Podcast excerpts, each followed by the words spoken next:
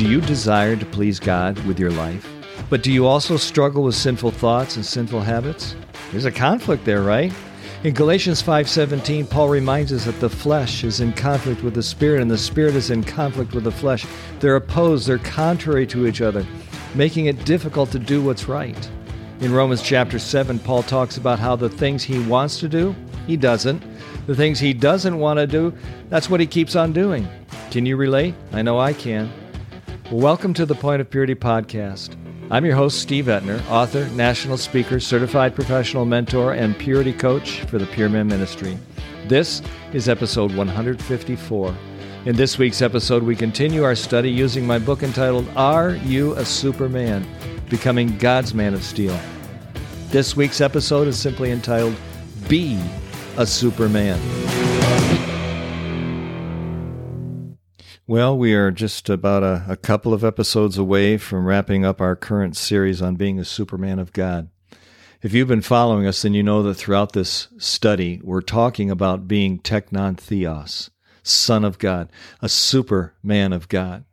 We've been reviewing my book entitled Are You a Superman? Becoming God's Man of Steel. In that book, I pointed out four primary points regarding the comic book character we know as Superman. Let me just review them very quickly for you.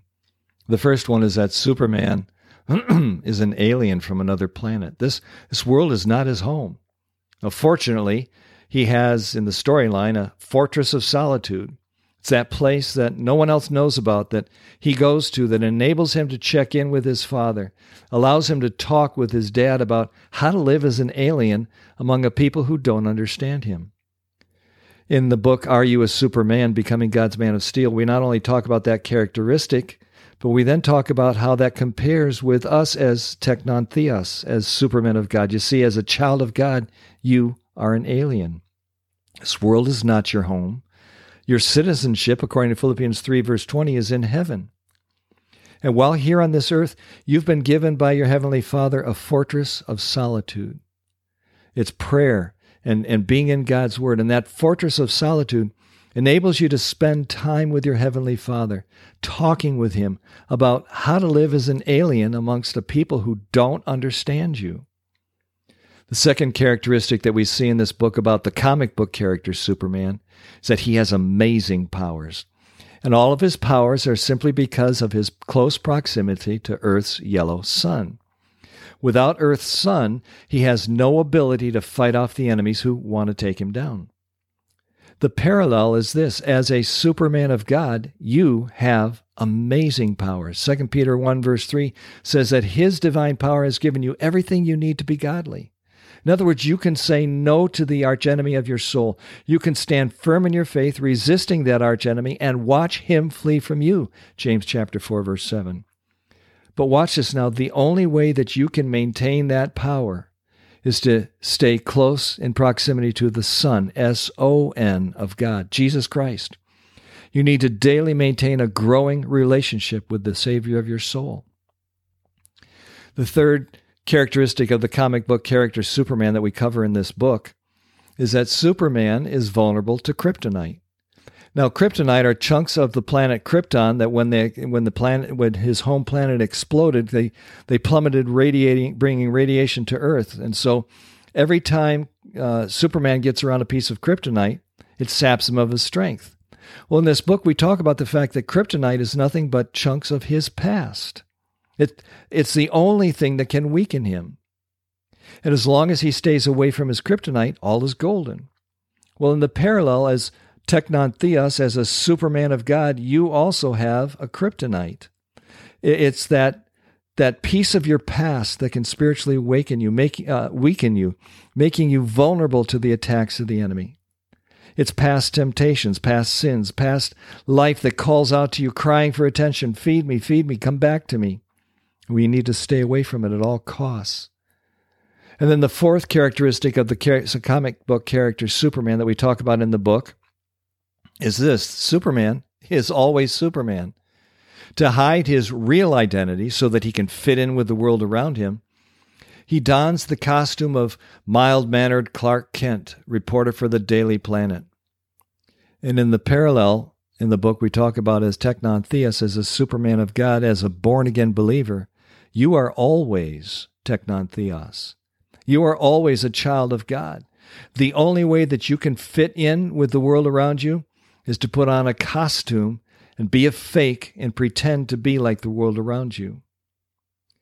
In our study in the book and also in this series, we've also learned that Satan, the archenemy of your soul, is wanting to destroy you.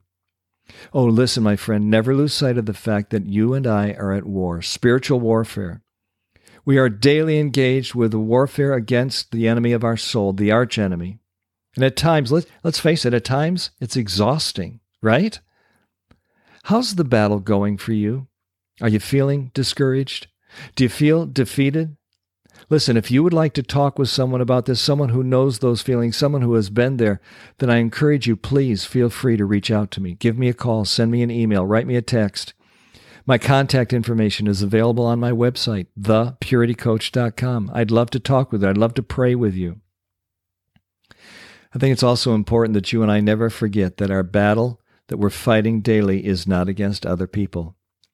Ephesians chapter 6 verse 12 tells us that our battle is against the evil of hell itself.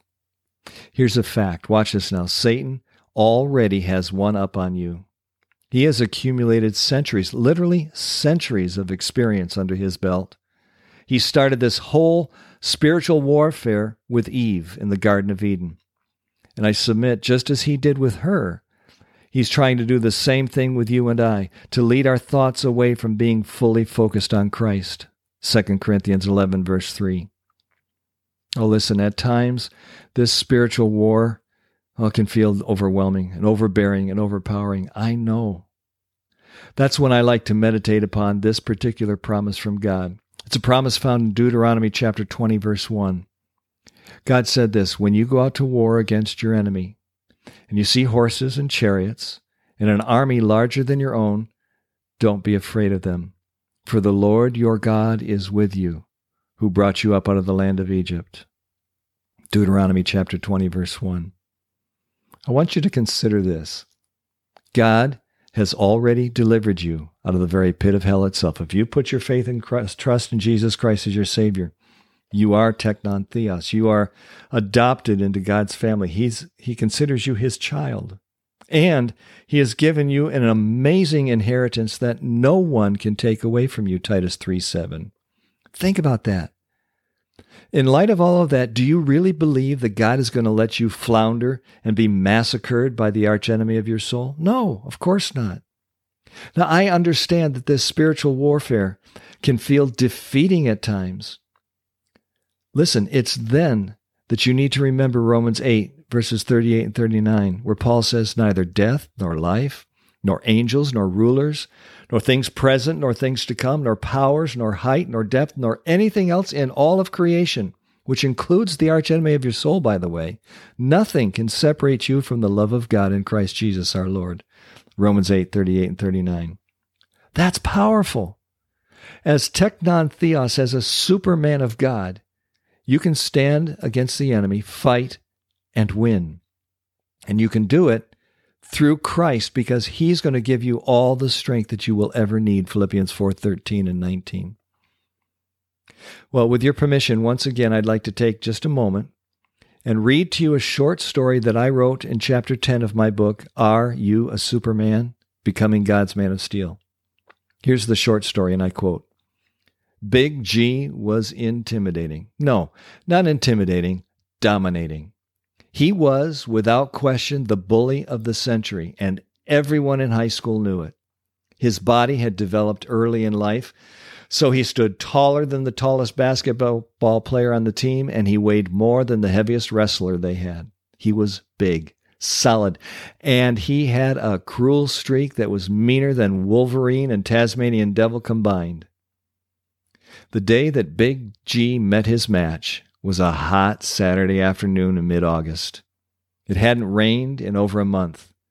The baseball field was a dust bowl. Every step clicked up, kicked up a cloud of dirt that caked the inside of your nostrils and dried the back of your throat. Big G and his band of misfit followers had just stormed out onto the field, disrupting the game that was in progress. Come on, G, the kids began to shout. Off the field! We're trying to play a game here. Yeah, Big G taunted them. Who's going to make me? No one moved. It's what I thought. You're nothing but a bunch of cowards. Make your deal. Send one person over here to fight me. If he wins, we leave. But if I win, you bunch of losers have to leave and never come back. Still no one moved, not even the wind. Sweat was flowing, hearts were pounding. It appeared once again that Big G was going to win. Suddenly, a scrawny little freshman pushed his way through the crowd and started walking across the field. A murmur began to grow in the crowd. Who is that little kid? What on earth does he think he's doing? Doesn't he know that's Big G? Big G's going to pulverize him. Somebody should stop him. But nobody did. They all stood in disbelief as that skinny, short, snotty nosed nobody marched right up to the pitcher's mound. Stopping about ten feet away from Big G, this scrawny little kid puckered up his face and shouted, You heard us, Big G. Get off the field. We're not going to let you ruin our game. Now move or else. Big G just stared at the kid in disbelief. Finally, he began to laugh. Oh, it wasn't a funny ha ha ha kind of laugh. It was a menacing, maniacal, rattle your bones in fear kind of laugh. Everyone knew what that laugh meant. That scraggy little kid standing all alone on the pitcher's mound was about to become dead meat. Suddenly, the freshman reached down, picked up a rock, and pitched it right at Big G. Now, it wasn't a lob, it wasn't a toss, it was a pitch. Better, faster, and stronger than Nolan Ryan, Randy Johnson, and Roger Clemens combined. You could hear it sing as it zipped through the air. Before Big G could react, that stone landed smack dab in the middle of his forehead, knocking him flat on the ground. The kids came pouring out of the dugout, rushing to the pitcher's mound and their unlikely hero. Who is this kid? Everyone asked. How on earth did he do that? My name is David, came his reply. And I just did what my father taught me to do. I entrusted in the fact that as long as I did what my dad taught me, I would be perfectly fine. End of quote. Okay, you recognize what Bible story this was patterned after? If you guessed David and Goliath, you'd be correct. You see, the reason David could defeat Goliath is simply because David, a scrawny little shepherd boy, knew that he was teknon theos, a son of God. And that as a superman of God, as a young man who intentionally worked at maintaining a close relationship with the Son, S O N, as a guy who trusted in all that his heavenly Father had taught him to do, David was able to step onto the battlefield with a stone and a sling and, in the name of God, defeat the big bully. Hey, guys, I challenge you. No, no, I, am not going to challenge you. I dare you. A- actually, strike that. I'm going to triple dog dare you to stand up right now and be Teknon Theos. Be the Superman that God has already called and equipped you to be. Listen to Deuteronomy chapter 20, verses 3 and 4. Today, you are drawing near for battle against your enemy, against the archenemy of your soul. Let not your heart faint.